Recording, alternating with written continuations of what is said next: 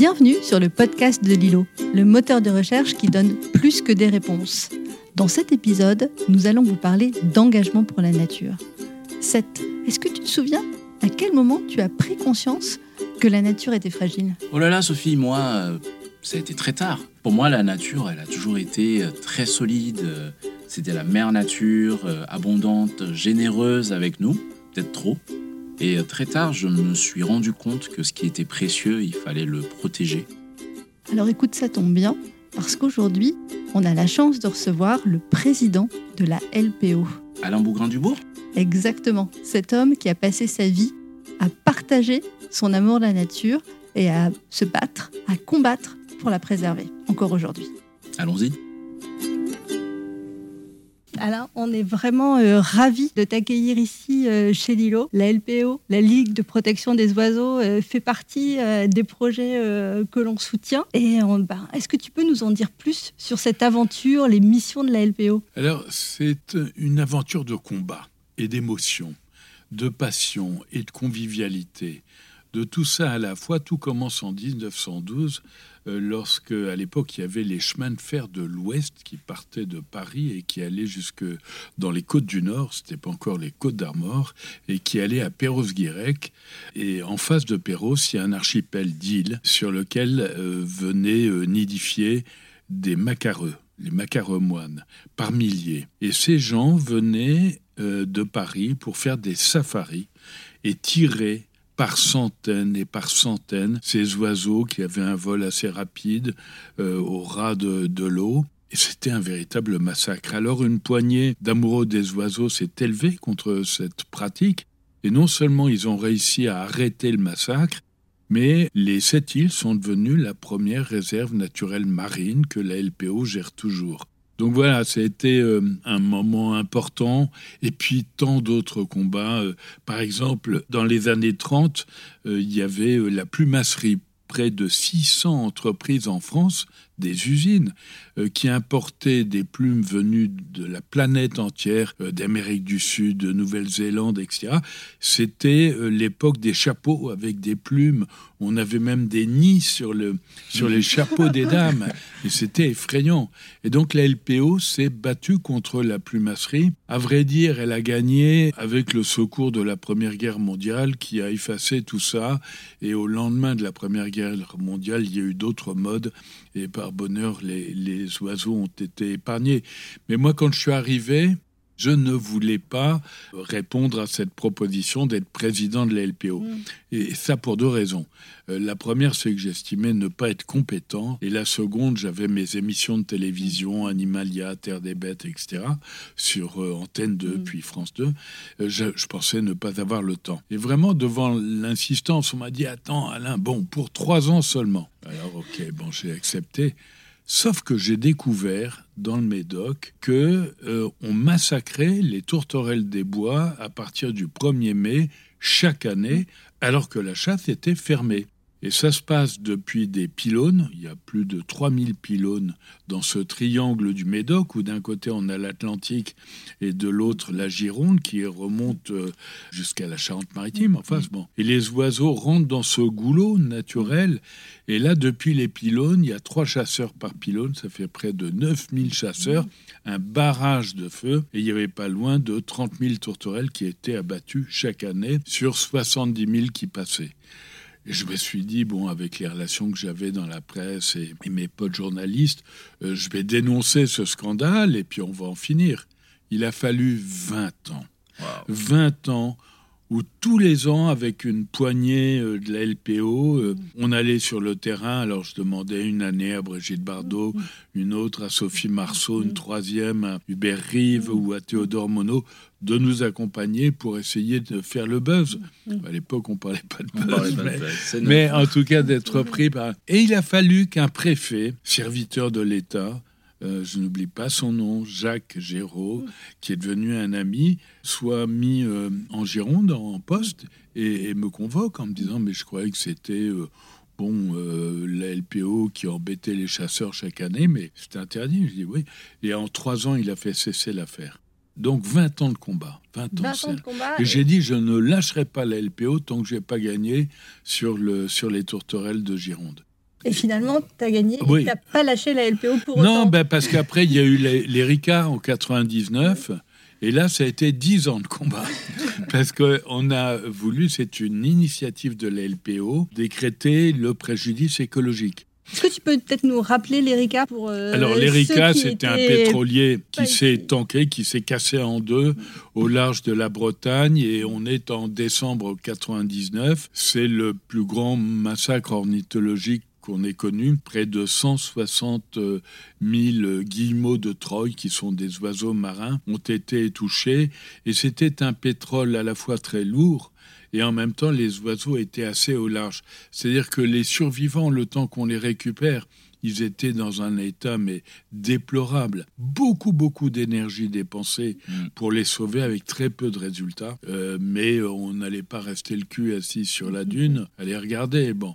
Et simultanément, j'ai constaté qu'on indemnisait pour le vivant commercial, c'est-à-dire les crustacés, le manque à pêcher, les huîtres, mais le vivant non commercial, c'est-à-dire l'oiseau, le phoque ou la tortue, était laissé de côté. Et donc, avec euh, mon ami avocat mhm. François-Xavier Kelly-Jean, je lui ai dit, il faut qu'on trouve un système et qu'on se batte contre Total. Il m'a dit, ben, on pourrait appeler ça le préjudice écologique. C'est comme ça que c'est devenu. On a été jusqu'en cassation et on a gagné. Alors là, tu vas me dire...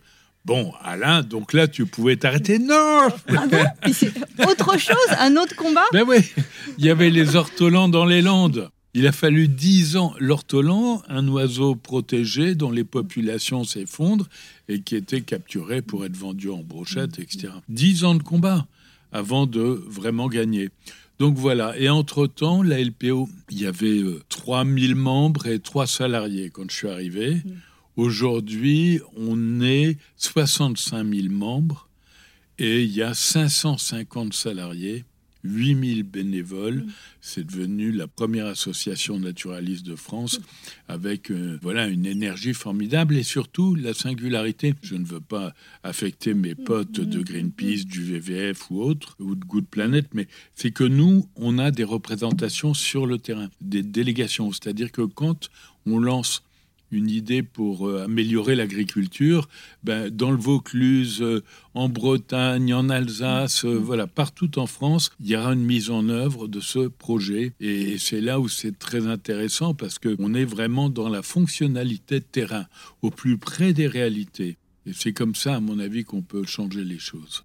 Et tu es en train de nous dire quelque chose de très important là, c'est que la LPO n'intervient pas que pour protéger les oiseaux, mais tout l'écosystème. Oui, alors initialement c'était les oiseaux, et on s'est rendu compte que les oiseaux dépendaient de la qualité d'un milieu naturel. Exactement. Et puis surtout, ils avaient un rapport avec l'ensemble du reste du vivant. Et donc, on a euh, ouvert notre périmètre d'action à l'ensemble de la biodiversité. C'est pour ça qu'on s'occupe aussi bien des loups que de la politique agricole commune, que de l'impact sur les éoliennes et les chauves-souris, que voilà, c'est devenu. Tout ça est connecté. Oui, tout est connecté. Et c'est lourd. Hein. Et puis, tu vois, quand je vais voir un ministre ou autre, il y avait une époque où euh, il suffisait de mettre en avant un peu de moralité. Monsieur le ministre, vous n'avez pas, ou Madame la ministre, vous n'avez pas faire une chose mm. pareille. Bon, ben, ça, ça allait, on va dire, qu'il y avait le cœur et la logique. Voilà aujourd'hui, quand tu es devant le ministre de l'Agriculture, il faut connaître tes dossiers à mort, il faut prendre en compte l'intérêt des paysans ou des exploitants agricoles plus largement. Enfin, c'est devenu extrêmement complexe. Et comment, dans ce cadre-là, parce que le, champ d'intervention, il est immense, comment est-ce que vous choisissez justement euh, le ou les sujets prioritaires euh, sur une année euh, Alors d'abord, on répond à l'urgence. Euh, et moi, il n'y a pas une journée, alors ça va d'un oiseau qu'on a aperçu en cage sur un balcon, il faut qu'on intervienne dans le quart d'heure, en passant par l'abattage de corvidés en pleine période de reproduction qui sont prévus, et donc en passant par plein d'autres mmh. choses. Et Par ailleurs, on a une stratégie, c'est-à-dire qu'on se réunit avec tous les membres, enfin les représentants de la LPO, et puis on détermine une stratégie avec notre conseil scientifique également pour les cinq ans à venir. Et puis enfin, on a des programmes sur le long terme. Par exemple, on s'occupe du vison d'Europe, qui est le mammifère le plus menacé d'Europe actuellement.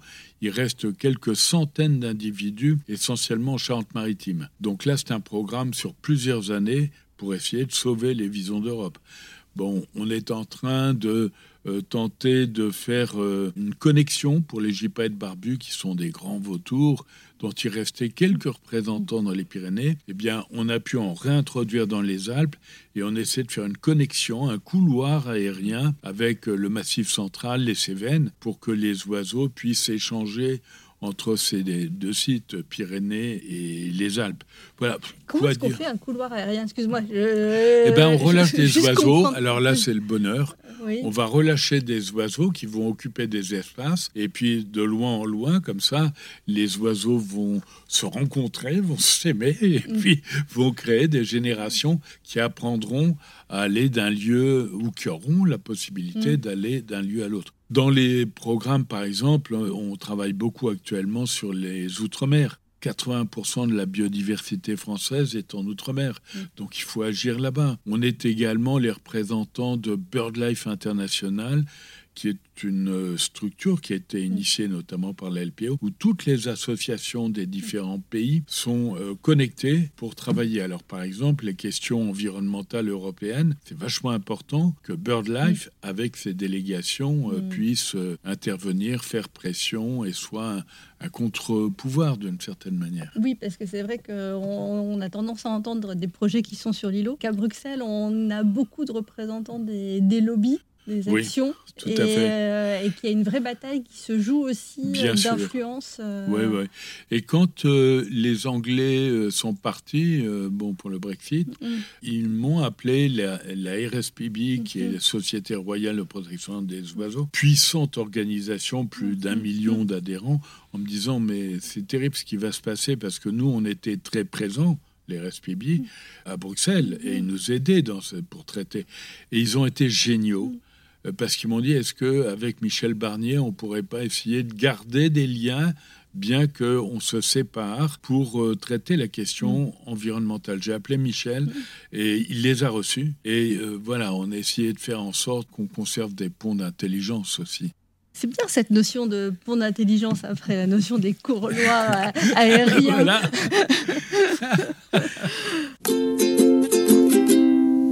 Tu as travaillé sur les textes de loi de protection animale, la loi du 30 novembre 2021, et tu faisais partie des experts, si je ne me trompe pas, qui ont été consultés pour euh, ce projet de loi. Déjà, merci d'avoir contribué à cette avancée phénoménale. Mais euh, concrètement, qu'est-ce qu'elle dit, cette loi?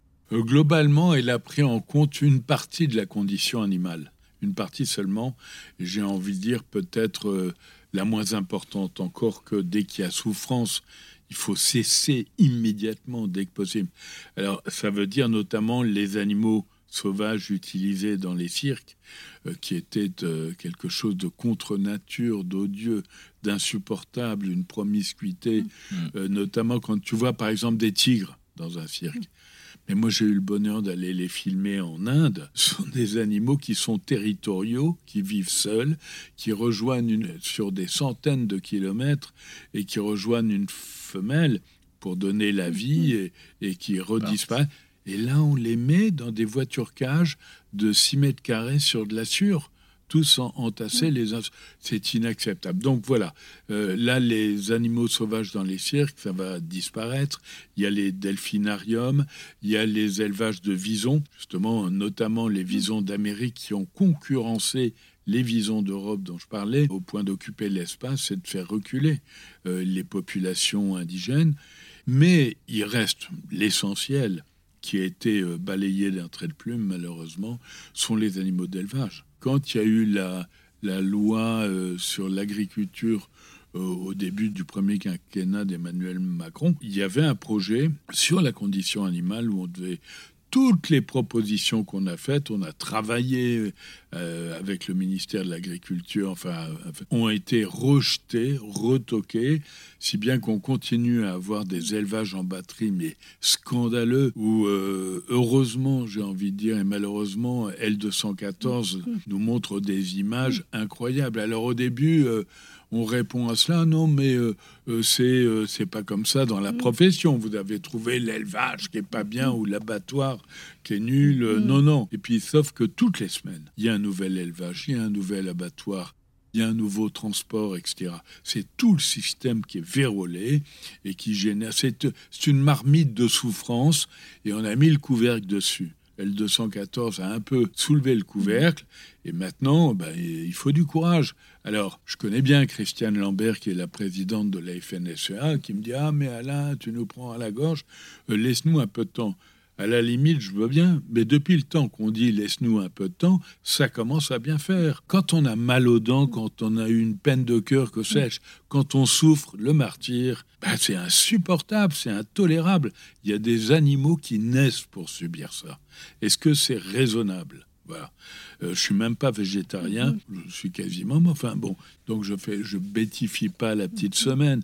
Ah merde, un peu de dignité. Je ne fais que reprendre les ambitions de Jean-Jacques Rousseau, de, de Victor Hugo. Vous savez que Victor Hugo, bon, alors cet homme qui s'est battu pour la condition humaine, euh, les misérables, les travailleurs de la mer, il, avait la, même attention à l'égard du reste du vivant. Il a écrit un poème ravissant euh, sur euh, les animaux que on et c'est euh, l'ortie et l'araignée animaux et il dit j'aime l'ortie et j'aime l'araignée mhm. parce qu'on les hait. Mhm. euh, bon voilà il développe tout ça. Et il avait euh, au milieu du 19e siècle tenté de porter la première loi sur la protection animale. Il est rentré dans l'hémicycle et il a été hué. On s'est mis à hennir à miauler, à aboyer, à faire des bruits d'oiseaux, etc., pour couvrir ses propos, parce qu'on trouvait que c'était ridicule de s'intéresser aux animaux de cette manière. Il a progressé, il y a eu la loi Gramont, première loi de protection animale.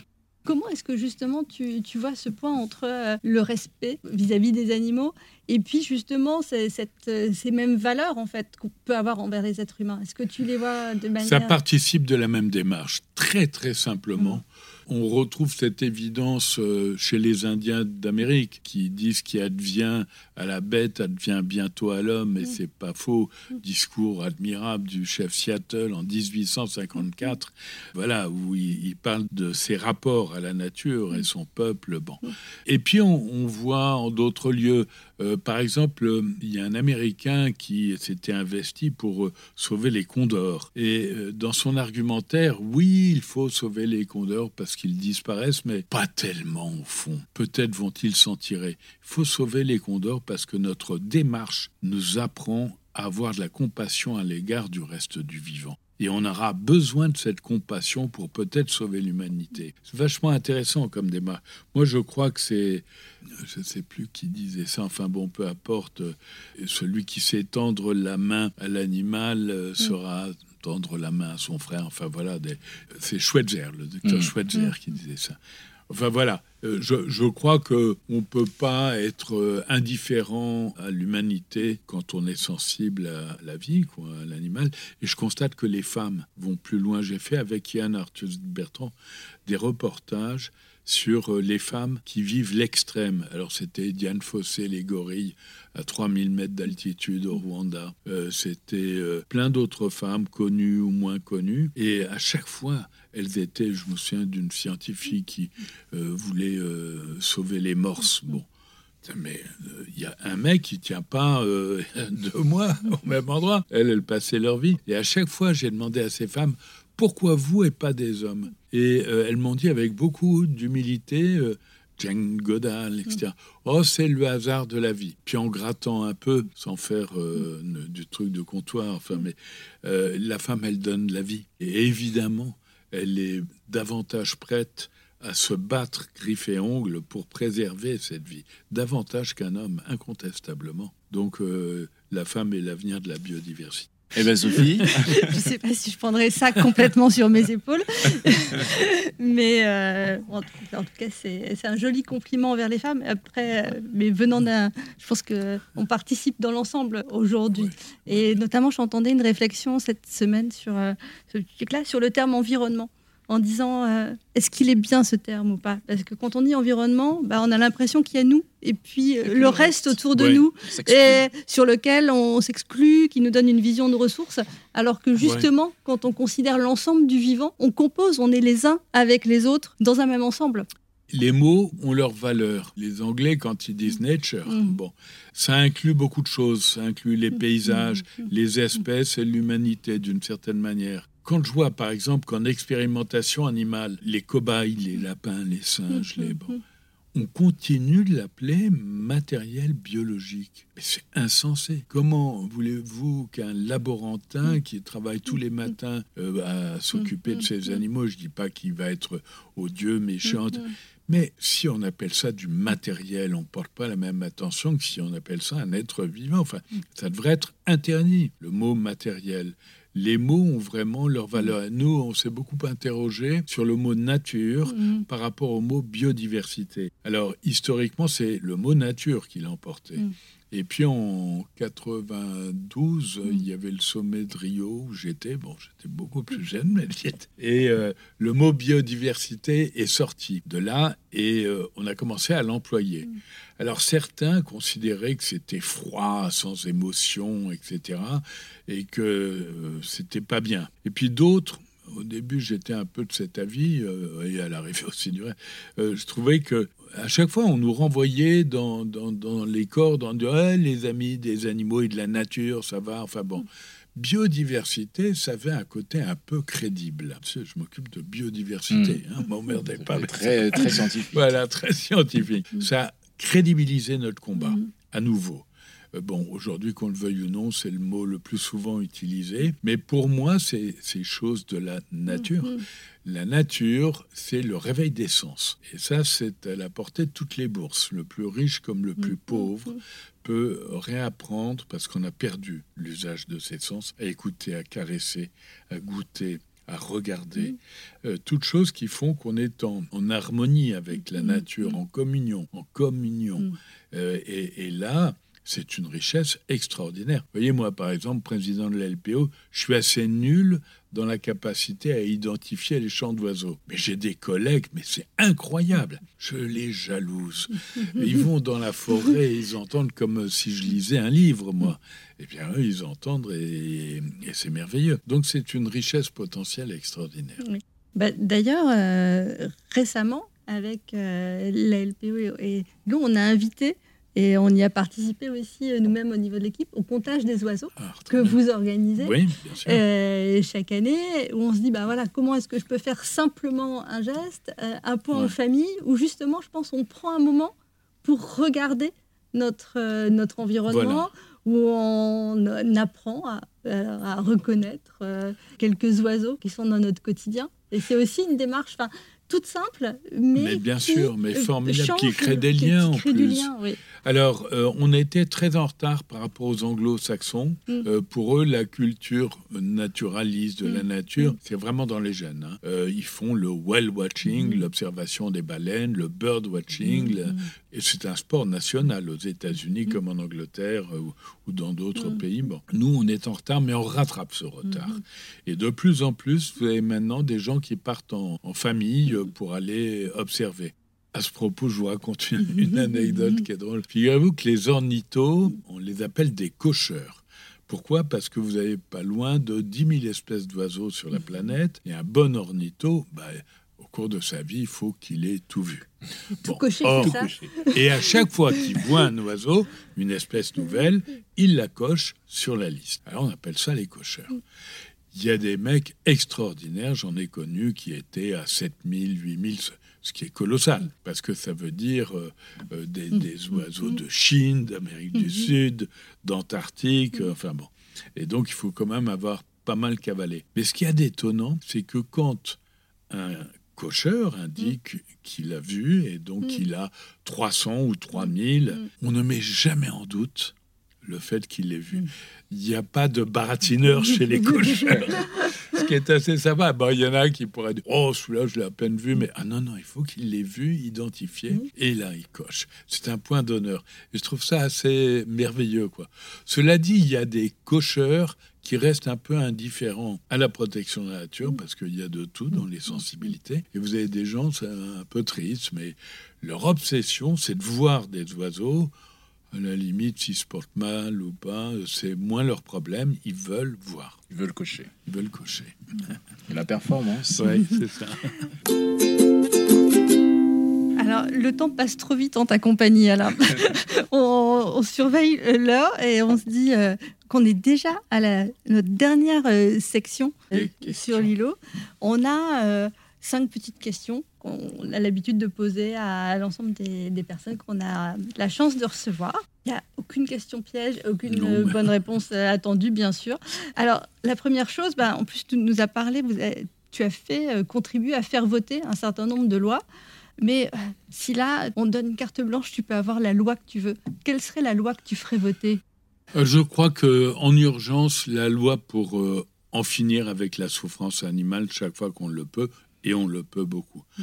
Alors, c'est une question évidemment difficile parce mm. qu'il y a une multitude de priorités. Quand Nicolas Hulot est arrivé, on lui a fait avec un groupe euh, euh, Cap Nature d'associations mm. un peu plus d'une centaine de mesures à prendre en urgence euh, sur la préservation des espèces, les, les, milieux, etc. Mais moi, j'ai envie de dire, la, la souffrance, faut que ça s'arrête. C'est pas possible. Si j'avais cette capacité, or, je pourrais dire également avec la même énergie. Euh, faire appliquer les lois. On a euh, une réglementation en France qui est admirable. Simplement, on ne donne pas les moyens ou on ne veut pas donner les moyens pour faire appliquer les lois. Et si on fait appliquer les lois, à mon avis, on fait les deux tiers du chemin. Et aujourd'hui, euh, ta, carte blanche, si on te donnait l'occasion d'aller parler à ces gouvernants, qu'est-ce que tu leur dirais? Je leur dirais que on a la lucidité sur les réalités. On ne peut plus s'effacer euh, derrière euh, le besoin de connaissances supplémentaires. Ce qui nous manque aujourd'hui, c'est du courage. Euh, que ce soit le GIEC pour le climat, l'IPBES pour la biodiversité, les scientifiques sont sortis de leur labo, d'une part pour faire un état des lieux, Deuxièmement, pour le communiquer à la planète. Et plus important encore peut-être, troisièmement, pour faire des recommandations. Mm. On n'a jamais vu ça. Les scientifiques, c'était un peu comme la grande muette, l'armée. Bon, il fallait, ils, prenaient la parole quand on leur donnait. Aujourd'hui, ces structures mondiales disent aux dirigeants, voilà ce qu'il faut faire. Donc, moi, je dis du courage, du courage et du courage. Avec un poil de détermination, ça fera de mal à personne. Très bien. Et vis-à-vis de nos auditeurs, quel serait le, geste ou l'habitude que tu aimerais qu'ils euh, prennent ou qu'ils arrêtent de faire? Alors, le geste que j'aimerais pour les auditeurs, euh, c'est qu'ils euh, s'inscrivent dans une association de protection de la nature ou des animaux, quelle qu'elle soit. Mhm. Bon, la LPO, c'est pas mal. Hein, Mais je vais vous dire pourquoi. Tout simplement parce que quand euh, nous, on va voir un ministre ou quand euh, il y a des situations de crise euh, face aux mm. autres lobbying, l'agriculture intensive, les mm. chasseurs, la surpêche, et tout, si on est en nombre, on pèse. Donc, c'est pas par compétence ou autre, par simple solidarité. Nous, on est passé de 3000 membres à 65 000 moi, j'envisage 100 000 et j'espère un million. Et là, j'aime autant vous dire que si les LPO parlent, on l'écoute. Euh, on n'en est pas encore là. Donc euh, voilà, simplement par solidarité mhm. et par respect du vivant, adhérer à une association. Une action simple. Simple, très simple. Quel est le moment de ta vie où euh, tu as appris le plus? C'est peut-être aujourd'hui parce que je cumule toutes mes expériences. Oh, j'ai eu la chance. Je suis né en étant curieux de nature. Mm. Euh, j'ai grandi dans l'île de Ré où mes parents avaient une maison. J'étais pensionnaire au lycée de La Rochelle. Et il y avait cet horizon qui m'accompagnait. J'adore la mer. Et je me demandais ce qui se passait de l'autre côté de mm. l'horizon. Et il y avait sûrement des ours blancs, il y avait sûrement des mm. lions, des anacondas et des manchots.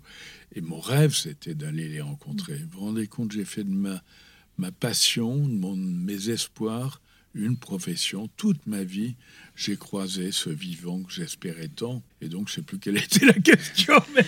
quelle est ta plus belle leçon Voilà. Euh, c'est d'être curieux de nature, c'est formidable, c'est formidable. Quand un enfant a une passion, mais il faut l'accompagner un maximum, quelle chance. Le pire dans la vie, c'est l'indifférence. On a des, mots assez forts, courage, indifférence. Alors, en fait, cette dernière question, je suis pas sûre qu'elle te convienne parce que je te sens tellement dans l'action. Euh, mais je te la pose parce que par principe, on a cinq questions. Et que ça peut aider. Et parfois, on se dit, la situation, elle est quand même compliquée. Tu as mentionné le, rapport du GIEC. On se dit, il faudrait agir tout de suite maintenant ou déjà avoir commencé à agir. Et puis, on voit que les choses passent du temps. Mais qu'est-ce qui te fait penser qu'on va quand même s'en sortir? On n'a pas le droit de penser autrement. Euh, ça veut dire se résoudre, mm. sinon. Et ça, je ne peux pas l'imaginer. C'est mm. une forme de, mm. de, lâcheté, notamment à l'égard des générations futures. Moi, j'ai une fille que j'adore. Euh, je viens d'être grand-père. Bon, Félicitations. non, je suis vraiment pour rien. Ce sont les accidents de la vie. C'est de la biodiversité. C'est de la biodiversité mais j'aime le petit Gabriel en question. Enfin bon, euh, tout ça pour dire que non, non, on a un devoir de solidarité à l'égard de l'avenir. Mm. Et donc je ne peux pas imaginer qu'on ne gagne pas. Je ne veux pas l'imaginer en tout cas. Je ne veux pas. On gagnera. avec euh, courage, avec beaucoup de courage. Et de de la détermination, aussi. Hein. voilà. Écoute, Alain, c'était vraiment. Euh, je pense qu'on te laisse partir à regret, parce qu'on serait bien resté euh, plus longtemps. Merci beaucoup du temps et de ces moments et de ta vision, ton regard que tu, tu, as partagé avec nous. Euh, aujourd'hui. Et merci pour l'attention que vous portez à la LPO, mhm. qui est une belle association. Mais une magnifique association. On est vraiment ravis de, voilà, de contribuer, un peu à la faire connaître et à la soutenir avec, euh, avec nos utilisateurs sur Lido. Merci beaucoup. Merci Alain, au revoir.